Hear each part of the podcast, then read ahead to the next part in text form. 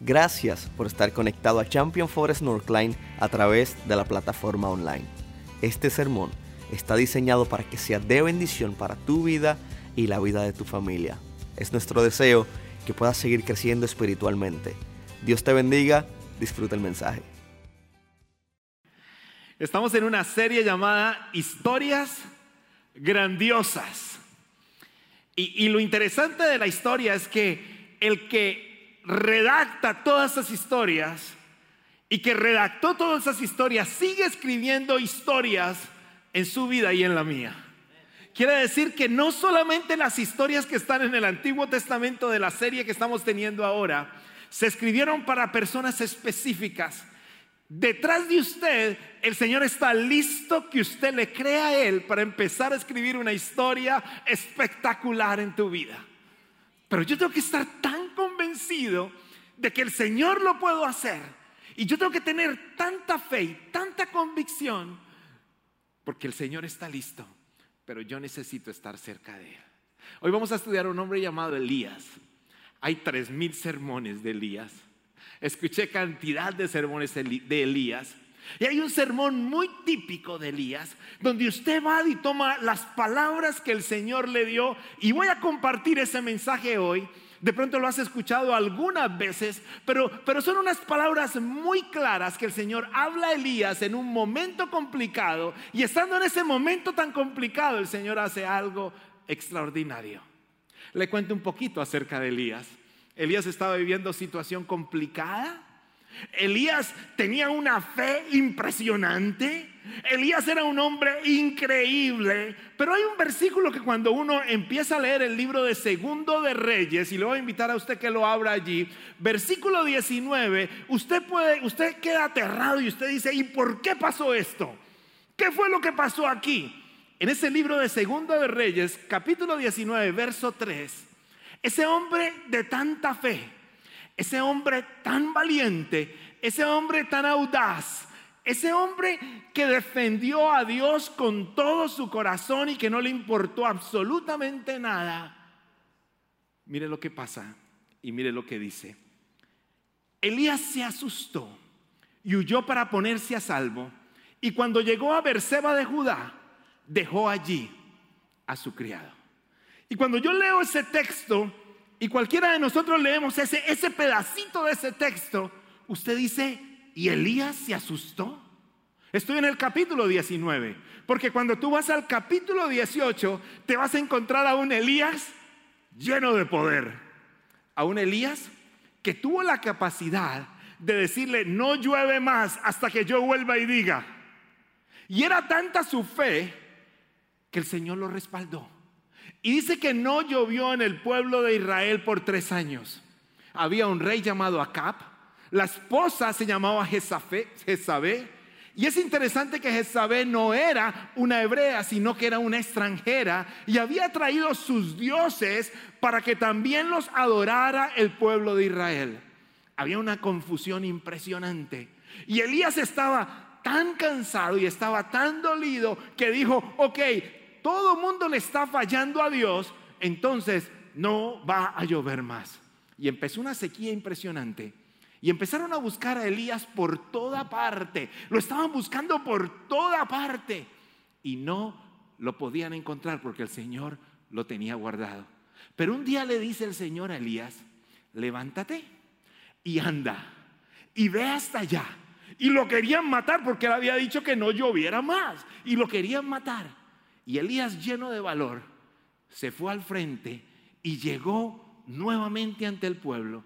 Y mire lo que le dice al pueblo, primer libro de Reyes, capítulo 18.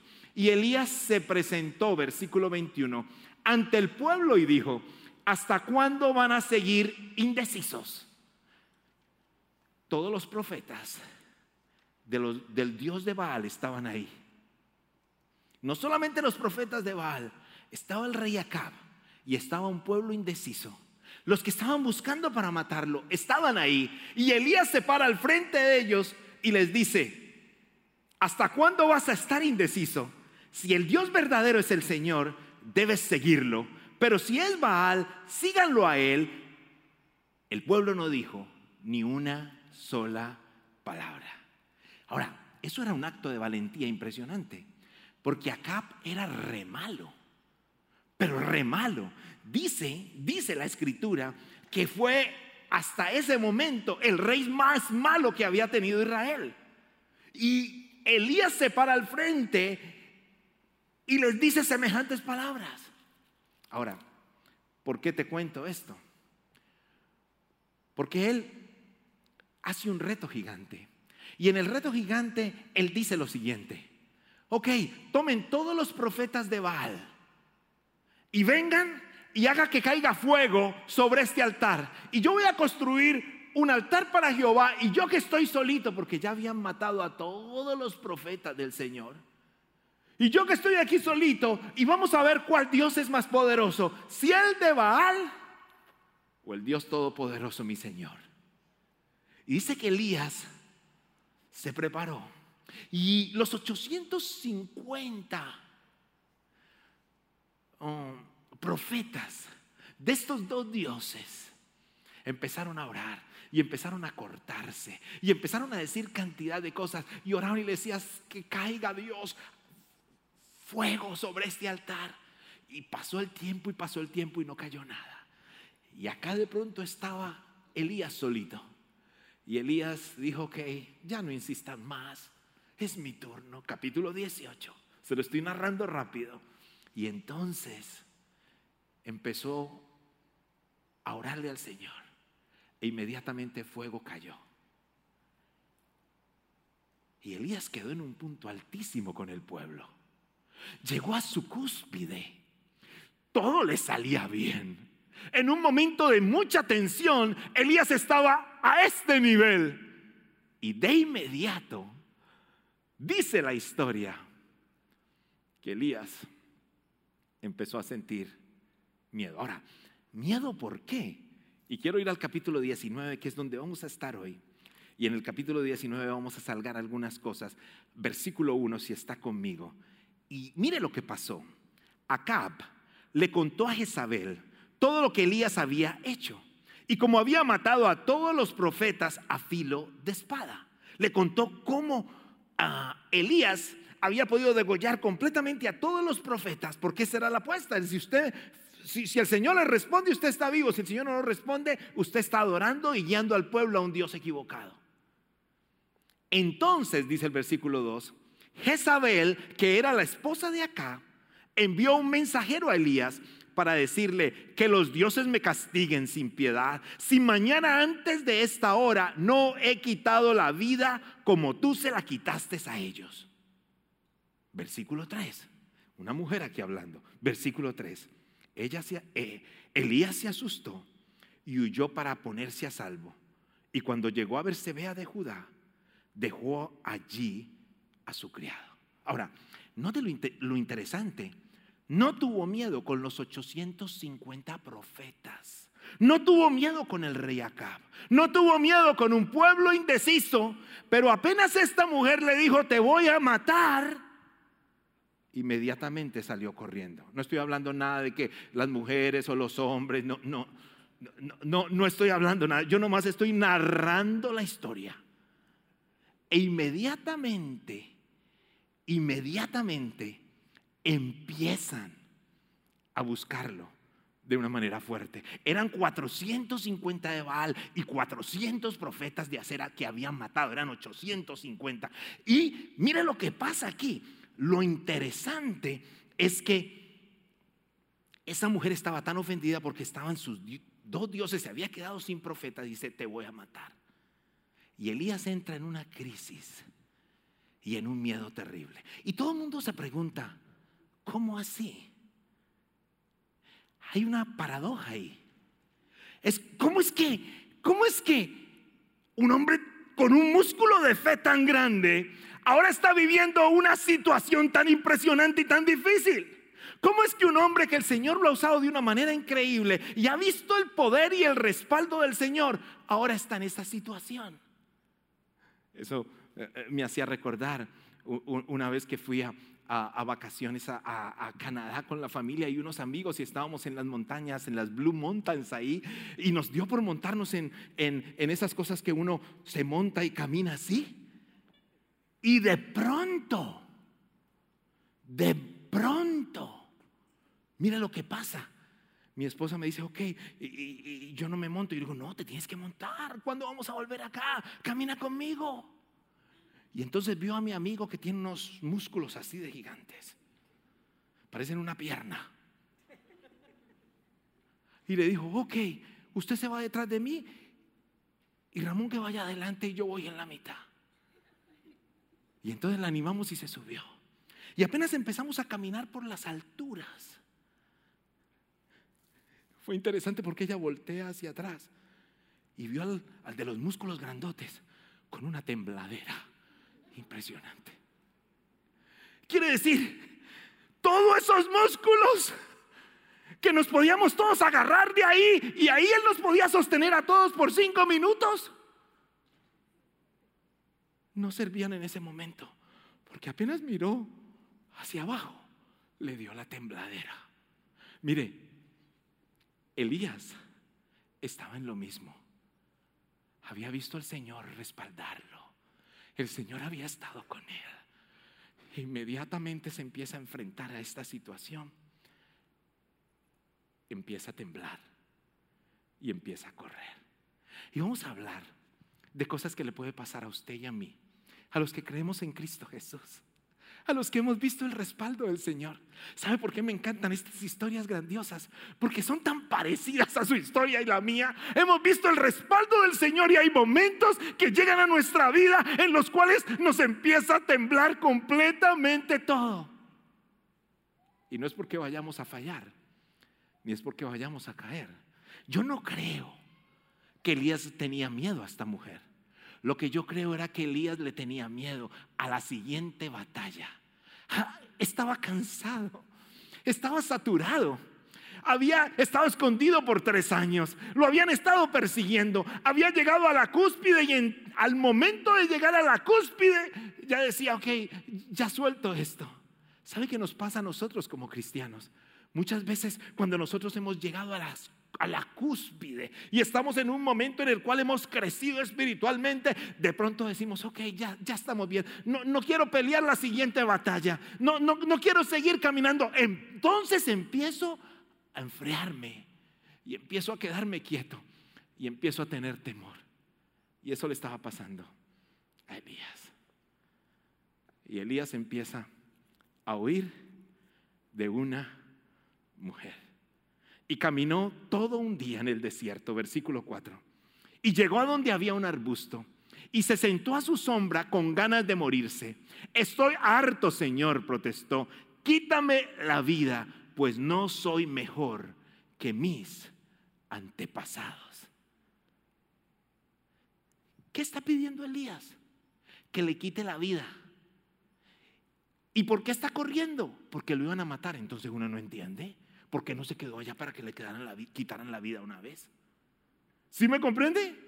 Él está huyendo porque una mujer dijo que lo iba a matar. Y cuando llega al desierto y está caminando por allá, le dice, Señor, quítame la vida. Entonces uno no entiende.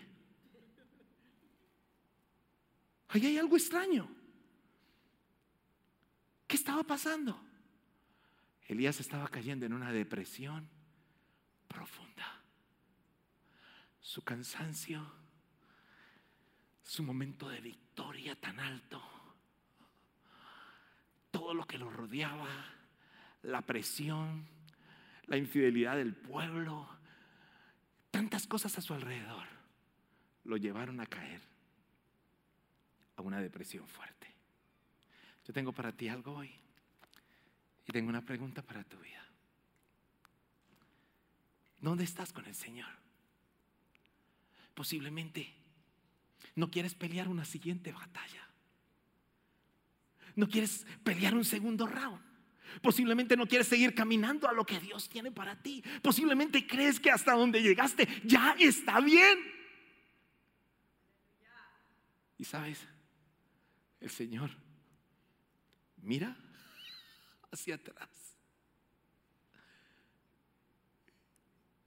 y ve cómo el Señor lo ha respaldado. El Señor, mira, el Señor solamente voltea y mira si ha estado respaldándolo a Él. Y Él está aquí. El Señor fácilmente hubiera podido decir, no lo sigo acompañando. Ingrato. ¿cómo no vas a creer en mí? Pero las dudas que él estaba viviendo fueron acompañadas directamente por el Señor. Viene el versículo 5 y viene la conversación. Y de esta conversación vamos a sacar tres elementos para llevarnos a nuestra casa el día de hoy, para que sean parte de nuestra vida, para poder descubrir lo que Dios tiene para nosotros. Escuche lo que pasa. Luego se acostó debajo del arbusto y se quedó dormido. De repente el ángel lo tocó y le dijo, levántate y come. Puedes estar en peor momento de tu vida. Puedes estar desanimado. Puedes estar con cantidad de incertidumbres en tu vida. Posiblemente te puedes estar levantando ese día y abriendo tus ojos y decir, no sé qué va a pasar hoy. O puedes estar cerrando tus ojos y no quieres levantarte al otro día. Te quiero decir, los ojos del Señor están puestos sobre ti. Esa es la fidelidad hermosa del Dios que estabas alabando y adorando hoy y cantando con todo tu gozo. Y, y lo interesante es que el Señor extiende su mano y le toca. Y cuando el Señor extiende su mano y nos toca, un milagro pasa. Vuelvo y lo digo, cuando el Señor extiende su mano y nos toca, un milagro pasa. Mire lo que pasa. Escuche. ¿Qué se me hizo? Aquí dice, y el ángel del Señor no, Elías miró hacia alrededor y vio, perdón, y luego se acostó debajo del arbusto y se quedó dormido y de repente un ángel le tocó y le dijo, levántate y come. ¿Quién iba a preparar comida para él? Él estaba angustiado, él estaba dormido, él no quería nada, él se quería morir. Y aquí está el primer elemento para que te lleves. El Señor prepara algo para ti siempre. En tu momento de mayor desánimo, Dios te dice, levántate y come. Ahora, ¿qué quiere decir eso? Es que el Señor con Elías trabajó de esta manera. Primero se preocupó por su situación física y luego se preocupó por su situación espiritual. Pero cuando dice, levántate y come, lo que le está diciendo ahí es, tú me interesas, tú me importas, mi compañía nunca falla. Aunque tú huyas, yo te estoy mirando. Aunque tú no me busques, yo estoy ahí. Solamente levántate y come. Ese es el Dios que tenemos. Ahora, versículo 6, Elías miró a su alrededor y vio a su cabecera un panecillo cocido sobre carbones calientes y un jarro de agua.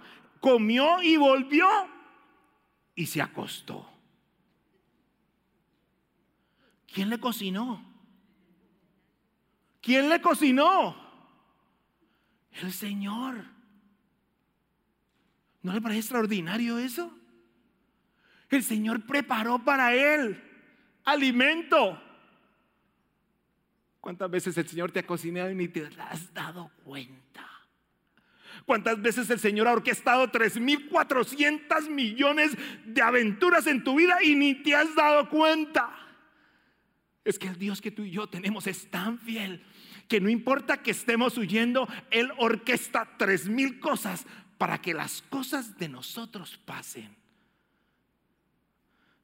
Y la manera como dice aquí es, y cocinó. Se preocupó por lo físico. Pero, pero me quiero quedar con el levántate y come.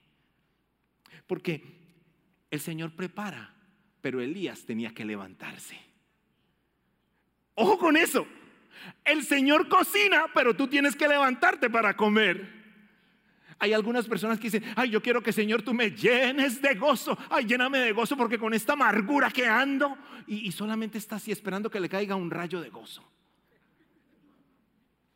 Así no es. ¿Sabes que en tu cabecera, ojalá lo tengas, hay una escritura? Y en esa escritura hay palabra de Dios. Y si tú te atreves, te atreves a abrirla a las 3 de la mañana o a las 6 de la mañana o a las 2 de la tarde o a las 12 de la noche, tú lees esta escritura y te llenas de gozo. Porque estás comiendo y estás recibiendo lo que Dios tiene para ti. Él ya preparó esto. Y lo preparó para ti. Y lo preparó para mí. Y las palabras fueron tan sencillas Solamente dice que extendió su mano y ya estaba la provisión física. El Señor ya dejó provisión espiritual.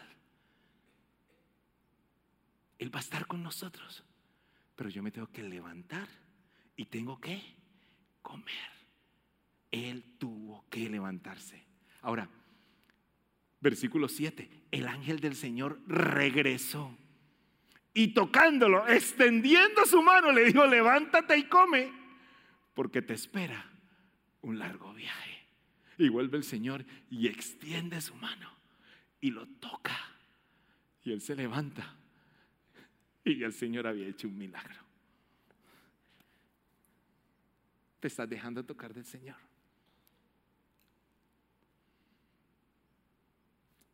Ahí está la palabra de Él. ¿Estás yendo y estás comiendo de ella? ¿Cómo fue tu conexión esta semana? Honestamente. ¿Sacaste tiempo para meditarla? ¿Hubo palabra que llegó a ti porque te atreviste a abrirla? ¿O te están sonando las tripas de no haber comido nada de la palabra del Señor esta semana?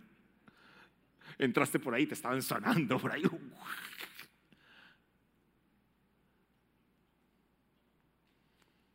A veces están las cosas allí y no nos levantamos.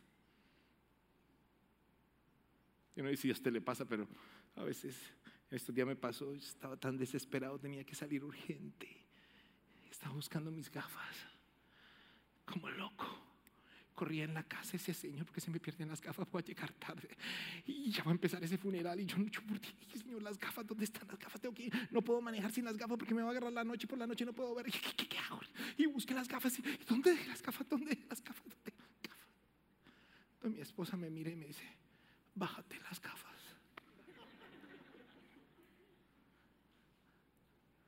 A veces esas cosas están allí, servidas la palabra está servida, pero yo no me levanto para comerla. Y si no me levanto para comerla, mi espíritu se entristece. Y el Señor le trajo postre, porque volvió. No solo le preparó, sino que le preparó otro menú. Y Elías se levantó y comió y bebió. Y una vez fortalecido por aquella comida, Viajó 40 días y 40 noches hasta que llegó a Ored, al monte de Dios. Qué espectacular como suena. Se levantó y se fue al monte de Dios, pero cuando tú te vas al mapa te vas a dar cuenta que el monte Ored estaba todavía más al sur, más lejos, más lejos. Y empezó a huir de donde estaba. Y aquí viene algo y un segundo elemento de una segunda conversación. En tu momento de mayor temor, a pesar de que comió, fue comido y se fue. No comido y dijo, ok, ya el Señor me hizo este milagro, volvió. No, ¿cuántas veces el Señor nos ha hecho un milagro y nosotros seguimos separándonos de Él? Y mire lo que pasa. En el momento de mayor temor, Dios le dice, ponte en pie. Ahora, ¿por qué? Porque Él dice que salió al monte y allí se pasó en una cueva. Dice el versículo 9, y allí pasó la noche en una cueva. ¿En cuál monte? En el monte del Señor. Más tarde la palabra del Señor vino a él. ¿Qué haces aquí, Elías? Le preguntó. Y él con esa pena ya le debía dos comidas. Y con esa pena, ¿sabe qué le contesta? Me consume mi amor por ti, Señor. Dios Todopoderoso respondió él. Los israelitas han rechazado tu pacto, han derribado tus altares y a tus profetas los han matado a filo de espalda. Yo de espada, yo soy el único que ha quedado con vida y ahora quieren matarme a mí también. Eso no era la verdad, eso era una verdad a medias. Él sabía, él sabía que si él estaba con el Señor no lo iban a matar. Él sabía eso. Pero él no quería estar donde Dios lo quería usar. Él estaba huyendo. Él estaba en su depresión. Pero hasta allá esa cueva, el Señor fue por él. Yo te quiero decir algo. De pronto hoy estás en una cueva.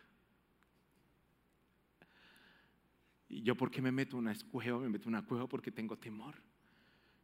Me meto en una cueva porque no sé qué viene de mi futuro. Me meto en una cueva porque tengo incertidumbre. Me meto en una cueva porque tengo dolor. Me meto en una cueva porque estoy traicionado. Me meto en una cueva porque me duele el alma. Me meto en una cueva porque me van a matar. Y ahí en una cueva, no importa dónde estés, ahí está el Señor.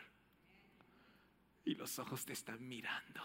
Los ojos del rey te están mirando con misericordia, aunque estés en esa cueva. ¿Hay alguien en una cueva hoy? No tenía claridad. ¿Cuál era su paso? Y empieza el Señor a hablarle. Pero yo quiero que recuerdes lo que decía Isaías. Isaías lo decía de esa manera, cuando cruces por las aguas yo estaré contigo, cuando crucen los ríos no te cubrirán sus aguas, cuando camines por el fuego no te quemarán, ni te abrazarán las llamas. ¿Qué quiere decir? Donde estés, el Señor está contigo. Pero, pasa un problema en las cuevas. Es que en las cuevas a veces la señal no está muy clara. El wifi no llega. Ahí se pierde la señal del teléfono en las cuevas usted va y empieza a decir, uh, esto por acá, ni, ni la señal entra. Ni la señal entra. Pero a pesar de que estaba en una montaña, metido en una cueva, la señal del Señor sí entra. Y escuche lo que le dice. Y el Señor le vuelve y le habla, versículo 11. Y el Señor le ordenó, sal y preséntate ante mí en la montaña porque estoy a punto de pasar por allí. ¿Cuál es el segundo aspecto en tu momento de mayor temor? Dios te dice, ponte en pie y sal.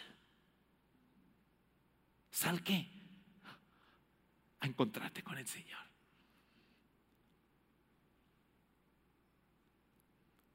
Y Él recibe esa orden y sale. El Señor te está diciendo hoy, tengo una conversación contigo. Quiero susurrarte al oído. Quiero hablarte. Pero sal de ahí. Sal de la cueva. Sal de la cueva de temor. Sal de la cueva de dolor. Sal de la cueva de la incertidumbre. Sal de ahí. Tengo algo para ti. y escuche lo que pasa. Es una historia increíble. El Señor le ordenó, sal y preséntate ante mí en la montaña, porque estoy a punto de pasar por allí. Como heraldo del Señor vino un viento recio, tan violento que partió las montañas e hizo añico las rocas, pero el Señor no estaba en el viento. Después del viento hubo un terremoto, pero el Señor tampoco estaba en el terremoto. Ahora, si yo hubiera sido el Señor, a mí me hubiera gustado llegar con un viento fuerte. Porque eso como que, wow. O también me hubiera gustado llegar con un terremoto. Llegué yo, wow. O sea que pasaron dos cosas. Pero el Señor no estaba ni en el viento, ni estaba en el terremoto. Dos cosas impresionantes. ¿En qué más estaba? Siga conmigo en la escritura. Tras el terremoto vino un fuego. Pero el Señor tampoco estaba en el fuego y después del fuego vino un suave murmullo. Dice el versículo 13. Y cuando Elías lo oyó, se cubrió el rostro con el manto y saliendo se puso a la entrada de la cueva. Entonces oyó una voz que le dijo, ¿qué haces aquí, Elías. Ahora, ¿por qué no vino en el viento? Porque el Señor no quiere gritarte, el Señor quiere hablarte y susurrarte. El enemigo grita, las tentaciones gritan, pero el Señor habla para que yo esté atento a Él y susurra a tu oído. El punto es que tengo que quererlo escuchar. Estás en una cueva hoy. No te quedes escondido. ¿Conoces la historia del soldado japonés? Soldado japonés llegó al ejército japonés en el año de 1940 y empezó a ser parte del ejército japonés en plena Segunda Guerra Mundial. ¿En qué año terminó la Segunda Guerra Mundial? ¿Cómo estudian geografía? No? Ah, no, eso es historia. 1945 terminó la Segunda Guerra Mundial. ¿Y sabe qué pasó con este? Siguió en guerra. Él se quedó en la montaña. Todos los japoneses se rindieron y él siguió en la batalla. Y pasaron cinco años. Y el hombre siguió en la batalla. Y pasaron otros cinco.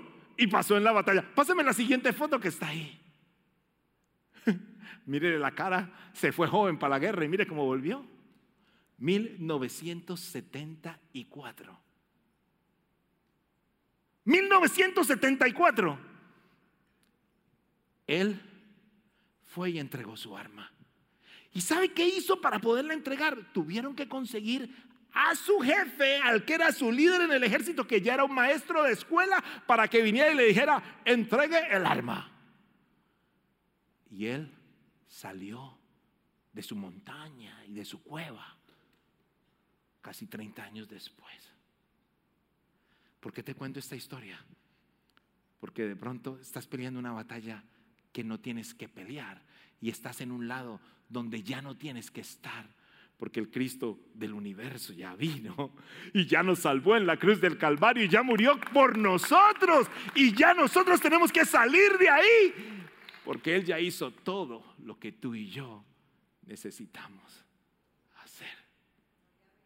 Y hoy tú y yo tenemos vida eterna. Y nosotros podemos caminar con Él.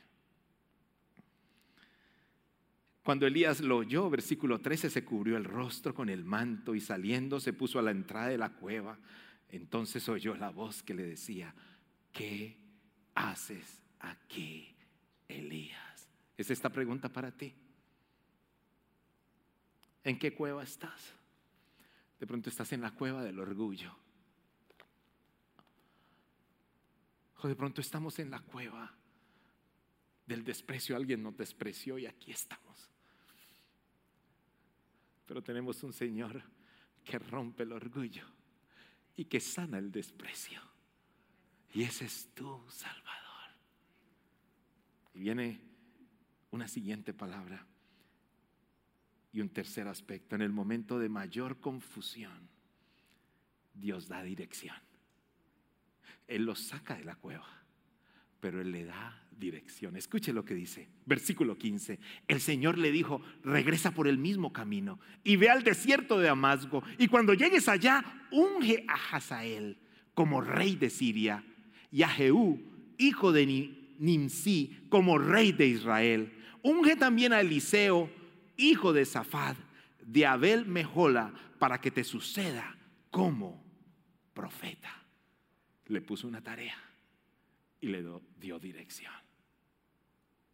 Y aquí está lo más trascendental. Y Elías nunca murió. Y Elías vio cómo el Señor extendía su mano y hacían milagros. Yo te quiero invitar a que te pongas de pie ahí donde estás. Un segundo.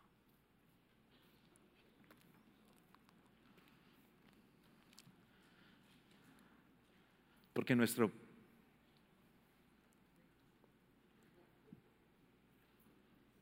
díganle, grupo de alabanza. No se me queden en la cueva. Gracias.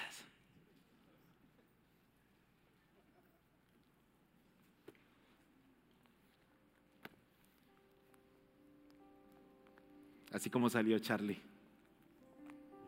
de ese lado oscuro de allá. Qué lindo nosotros poder salir.